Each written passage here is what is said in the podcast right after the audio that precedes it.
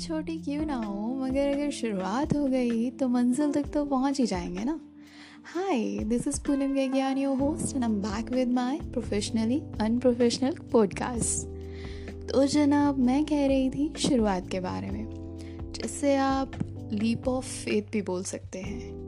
देखिए, बहुत सारे लोग ऐसे तो हैं जो ओवरनाइट सक्सेस तो चाहते हैं मगर ज़िंदगी में एक छोटी शुरुआत करने से भी घबराते हैं। जैसे कि लोग इंटरव्यू देने से घबराते हैं या लोग बिज़नेस शुरू करने से घबराते हैं। इवन देर आर स्टूडेंट्स जो टीचर्स के सामने अपने आंसर तक कन्वे करने से घबराते हैं। हाँ मतलब घबराना तो बनता है, लेकिन उस घबराहट के मारे अगर आप प्रोकासिनेशन में चले जाओ तो बहुत बुरी बात है।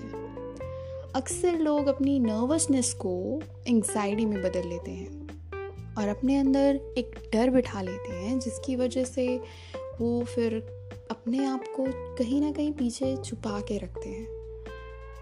और अगर आप खुल के सामने नहीं आएँगे और शुरुआत नहीं करेंगे तो अपने डर से कभी ऊपर ही नहीं उठ पाएँगे ना। एंड आज का मेरा यही इंटेंशन है कि मेरा ये मैसेज उन लोगों तक ज़रूर पहुँचे जो अपनी लाइफ में कहीं ना कहीं किसी ना किसी तरह की शुरुआत क्यों ना हो, उसको करने से डर रही हैं या घबरा रही हैं।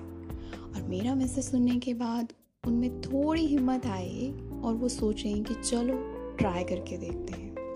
और अब आप कहोगे कि ट्राई करने से क्या होगा? तो जनाब, अगर आप फेल हो भी जाएँगे एटलीस्ट आपको तसल्ली तो होगी कि आपने ट्राई तो किया था। राइट एंड आपका वहम भी दूर हो जाएगा कि जो शुरुआत आप करने लगे थे, वो आपके लिए सही थी या नहीं थी?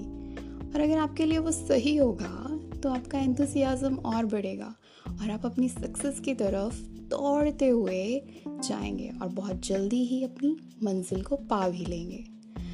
एंड अगर मैं लाइटर साइड पे बोलूँ तो जो लोग अपने क्रश से बात करने से घबराते हैं must give it a try क्या पता आपका क्रश आपसे खुद बात करना चाह रहा हो से या इसी के साथ please please take that leap of faith because the best cure for the fear of taking action is taking action itself. Thank you for listening.